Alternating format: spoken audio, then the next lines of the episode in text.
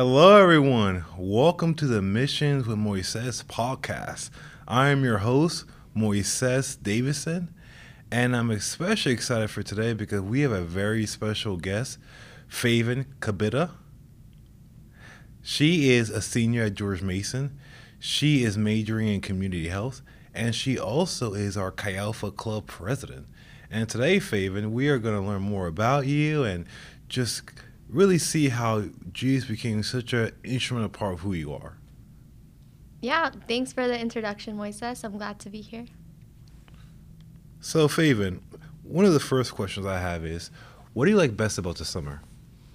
My best, okay, the best thing I like about summer is going to the pool, swimming, um, eating ice cream, spending time with friends, and especially if I don't have classes, I like to just relax, not have to worry about Um, like what assignments I have to do, projects, and so, yeah, just relaxing. That's cool.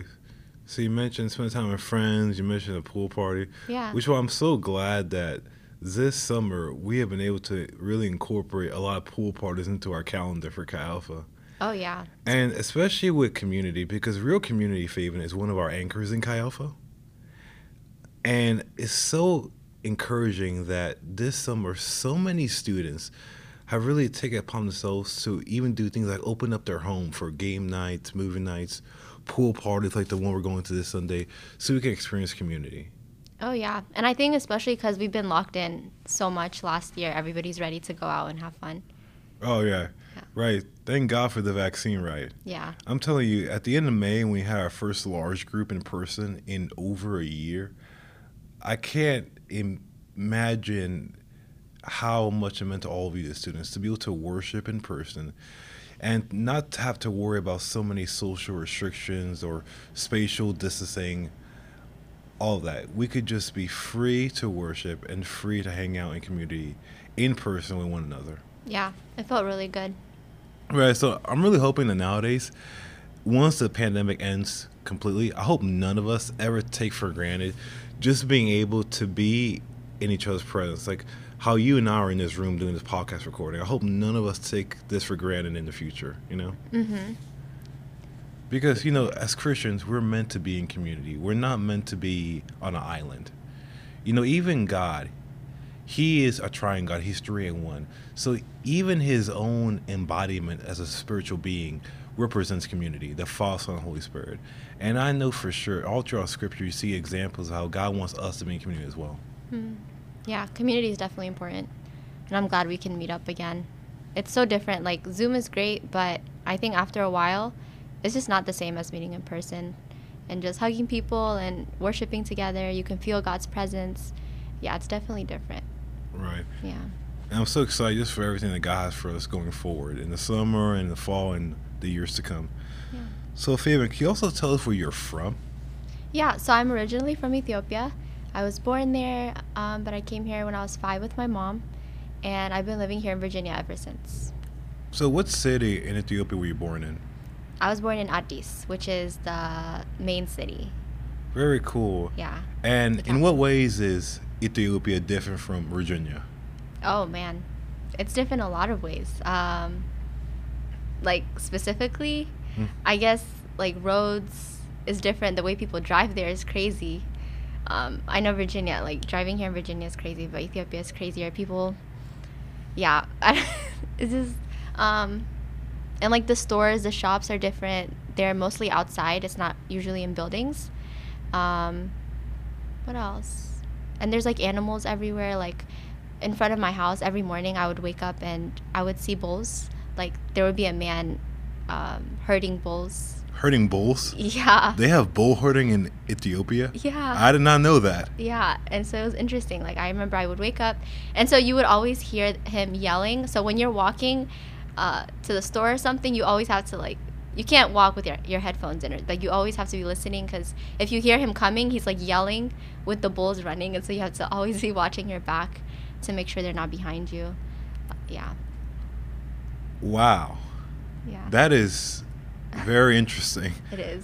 And it sounds like it's a pretty day-to-day common occurrence in Ethiopia. In some parts. It's not all parts. Like, there's, like, the city parts and there's, like, the country part. But right. where I, where my family lives, that's how it's like. Right. And do these individuals try to tame the bull and have them as a pet and those things? No. No. It's just for sport, kind of? No. Um, they sell them. So, like, if we would have a holiday or something, like, a family would buy one bull and then they would kill it and eat it. Wow. Yeah. So, can you please tell us your salvation story and the process of you becoming a Christian? Yeah, so I actually grew up as a Christian. My family's Christian, so I always went to church. I always knew about God. Um, but I thought being a Christian meant, since my parents were saved, I thought I was automatically saved, and like I thought it was just about going to church. Um, I didn't realize it was much more than that. And it wasn't until uh, junior year in high school where we had moved churches, and um, the pastor there, he started to teach me and some other young adults, or like teens at the time, yeah, teens. He would teach us about what salvation meant and what it means to be a Christian. And that's when I really started to get convicted, because I realized the way I was living wasn't honoring God and I wasn't a true believer. And after he taught us at the end, um, he was like, if you guys want to get baptized, you can get baptized now. And so I made the decision to get baptized twenty sixteen, October. And um, it was after that that I had my first encounter with the Holy Spirit. And yeah, after that, the Lord just started to work in me and change. He started to remove certain people from my life and certain habits that I had. He started to remove. And that's when I really started to become a true believer. Well, that's great. Yeah. And I really like how you said when you got older in high school, you realized that being saved wasn't something that you inherited because of your family. Mm-hmm. It had to be the sin that you made yourself. And we're able to have salvation and eternal life because of Jesus' sacrifice on the cross. Right. And we're able to step into the salvation when we decide to repent and turn away from our sinful human nature in order to follow one of holiness with Christ's standards. Mm. And yeah. in Chi Alpha, the staff team, we have been reading a book called The Hole in Our Holiness. And basically, this whole book breaks down in practical steps how to live a holy life. Because the word holiness, it means to be set apart. So as Christians, we're called to be different from the world around us.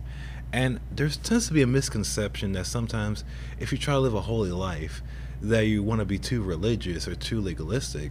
But when you look at Scripture, you really see that's what we're called to do. We're called to live life's fullest to the measure that Christ has for us, if that makes sense. Yeah. You know, like, I think about the Book of Ephesians.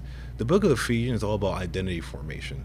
The first three chapters are about how we receive the gospel. Then the last three chapters are about how we live out this faith practically.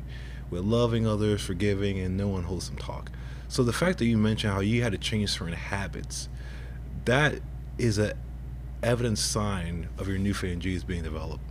Yeah. Because if there's no change in your behavior, you don't see the fruit of the Spirit. Can you really say this person's really a believer? Hmm. Because it is true, we're not saved by works, but works are a result of our faith, the way it says in Scripture. Right. Yeah.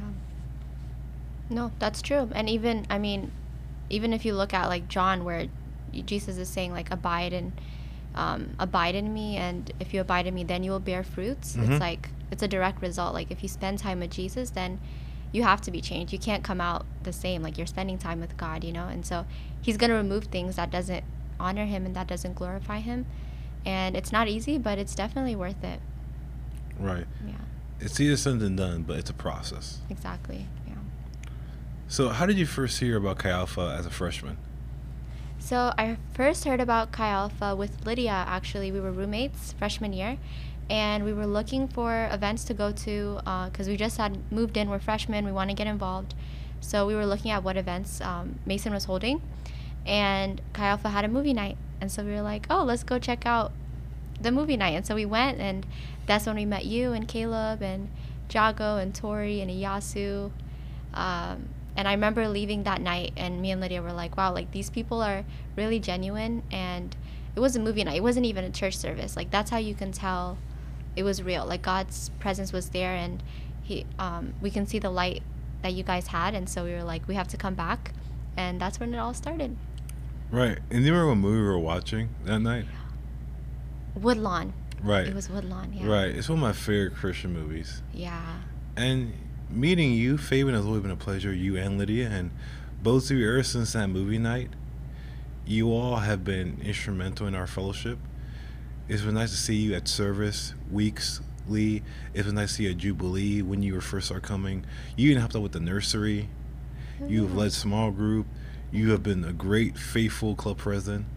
And it's nice to see you be so consistent and faithful ever since Welcome Week. Now going on almost four years ago. Wow, it's crazy. Time flies. It doesn't even feel like four years. And honestly, I don't even see it as work. Like, I just do it because I love this group, and it's changed me, and it's helped me so much. Chi Alpha, like, yeah, it's helped me grow so much. And so one of the ways that I can pay back is by serving and just doing what I can. Well, we definitely appreciate you, Faven. Thank you, yeah. What's it like to be a Christian on a secular college campus? Um, it can be challenging at times because you know that you know, not everyone that you meet is going to have the same mindset as you. Mm-hmm. Um, and there's going to be times where, like, maybe you'll take a class and it doesn't align with what God's word says or what your belief is.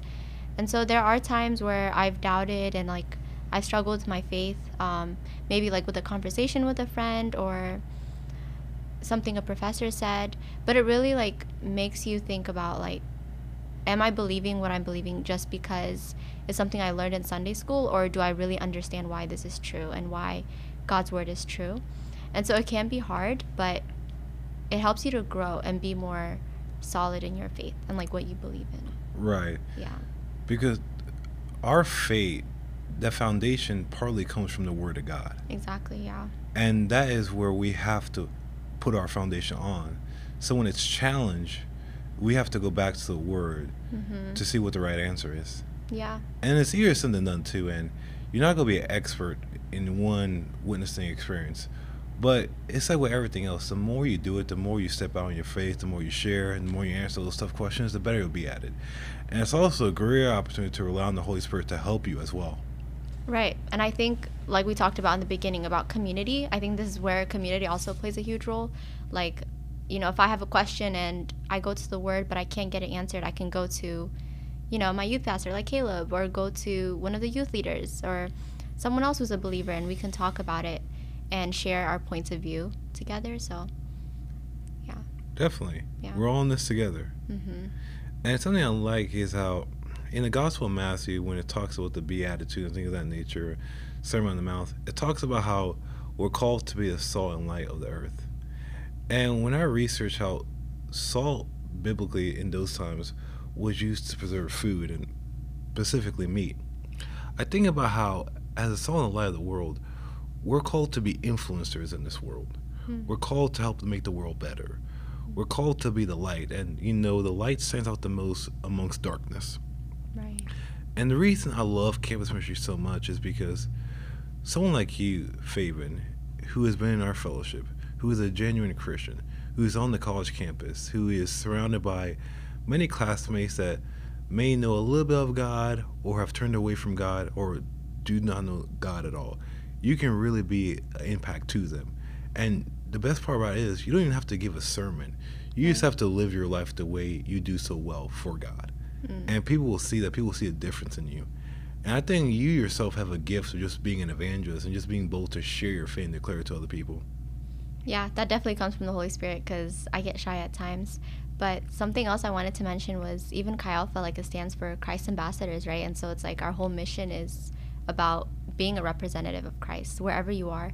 So you don't have to be a pastor or a preacher. You can just go to your class and, sh- you know, show Christ. And um, if that conversation comes up, share Christ with a classmate or with a friend. And so we have so many opportunities on the college campus to share Christ. Right.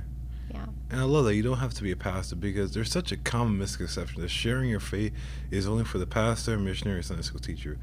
But all believers, we're called to the mission of reconciliation. We're okay. called to take part in the Great Commission. Right. And we're called to speak truth into other people's life. Right, yeah. And that, to me personally, it really gets me excited mm. because we're dealing with what's eternal. Mm. We're dealing with heavenly treasure. Mm. And what could be more important than sharing the gospel? Amen. That's facts, yeah. And personally, are there other ways you've seen your relation with Jesus change in college?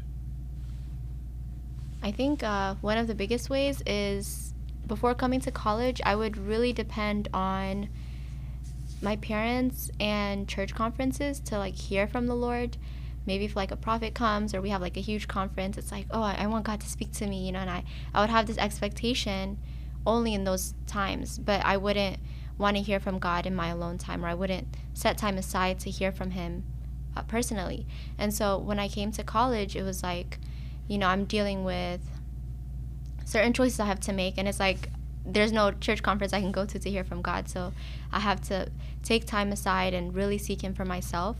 And so I think uh, coming into college and throughout, I've really learned to set time aside and how important that is, and to hear God for myself, because he does want to speak to us. You know, we're his children. He said, Jesus even says, like, my sheep hear my voice. And so if we're his children, he wants to speak to us and he wants to guide us. And that has really helped me to grow. Yeah. Right.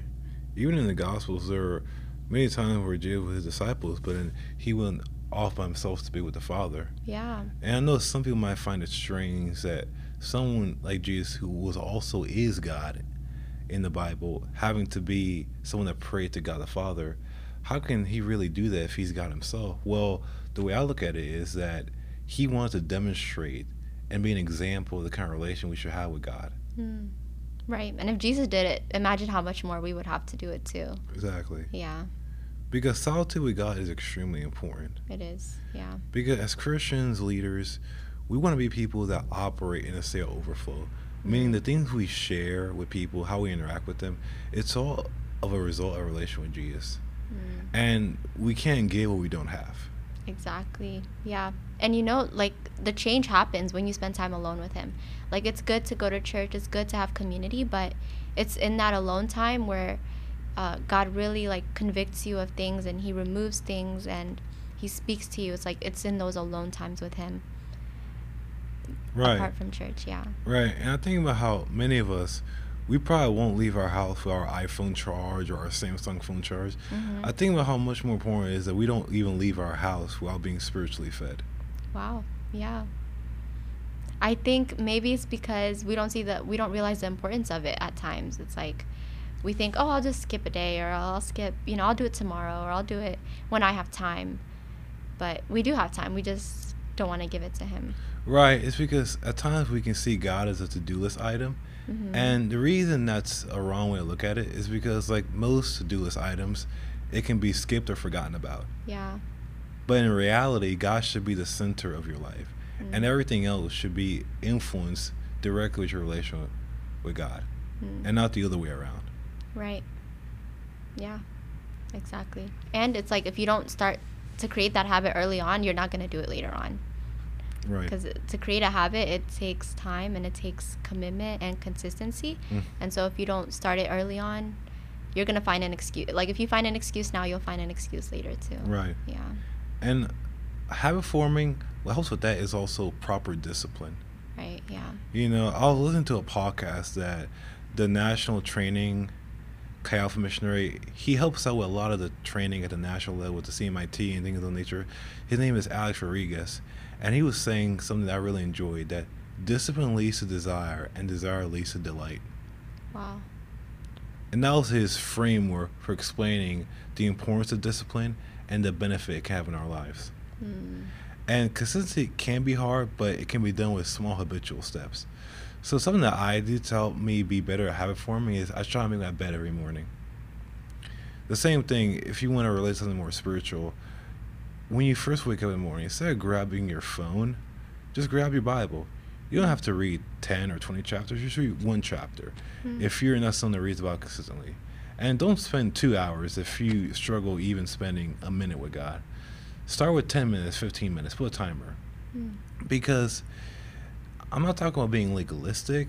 I'm talking about putting boundaries in your life so you can spend intentional time with God. And then use those boundaries to build on even more time with God, and just improving that skill and make it something that's habitual and part of your life. Does that make sense? Oh yeah, it does. And I like how you said take small steps, because it's you can't really, you know, take a big step unless you start small. Like, it's right. kind of hard. So right. Yeah. And the reason that a lot of people aren't successful in our society is because they make unrealistic goals. Yeah. You know, that's why making smart goals are important. Goals are realistic, something that's actually attainable, and then you want to build upon your progress. Right. Same thing with working out. If you never go to the gym, don't make your first goal going seven days a week. That's not practical or realistic. And then once you don't meet that unrealistic goal, at most times you get discouraged and your attempts just give up altogether. Mm-hmm. And I feel many young Christians experience this spiritually. Mm. God wants to work with teachable people. Mm. Do you agree? Yeah, I definitely agree. And the Holy Spirit is there to help us too, right? It, there's a verse that says um, the Spirit helps us in our weakness. So it's like God doesn't expect us to do it on our own strength too. It's like he's like, just be willing to do it and I'll help you right. do it. You know, it's like, because sometimes we're like, God, I can't do it. So God is like, okay, I'll give you, I'll, you know, I've given you your, my Spirit to help you and to give you the strength and the desire to want to seek him too. Right. Yeah. Even if it's uncomfortable. Right. We can be uncomfortable, Faven, because we have the comfort of the Holy Spirit. Amen to that. God's presence inside of us. Amen. Yeah. And a lot of times, mistakes, challenges we go through, all this can really be used by God to help us mature. And the Bible also calls that pruning. You know, we're being refined to God's glory. Hmm. Because we have to be molded by something, either the world or God. And it should be the latter. It should be God that we're molded to. Exactly. Amen. And so the last question I have for us today, Faven, and thank you for being such a wonderful guest. I've enjoyed just you being able to share your story with all of us. And I'm hoping the audience listening has been encouraged by who you are as a person and a Christian. All the years I've known you, you've always been a blessing. And I'm just so excited for what God has for you later down the line in the future. As a good segue to our last question, what are your plans for the future? That's a great question. Um, I don't know yet. I'm well I am planning, like you said, it's good to plan. So I've spent the summer just trying to plan and think about, because I am going into senior year, so I kind of have to plan what I'm what I want to do after. So maybe getting my master's in public health or looking into some fellowships, but I know I want to work in um, the field of community health, public health, and so I'm still looking, still researching, and trusting God to guide me along the way. That sounds good. Well, I know wherever you'll end up, you'll be a blessing and an asset and an inspiration there. Thank you, Moises. Again, thank you for being a guest on this podcast. Thank you, those who are listening. And I really hope this podcast continues to be a blessing and a resource, not just to me and to the guests on the podcast, but to all you listening, because I really believe that the gospel needs to be really accessible as possible. And this is a dream that God has given me, and I've taken steps just to be obedient to it and just to see the fruit that will come from it. Amen. I'm excited for you, Moises. Yeah. Yes. So thank you all for listening, and I can't wait to see you on our next episode of the Missions and Moises podcast. Take care. What's Gucci, y'all? Stay blessed.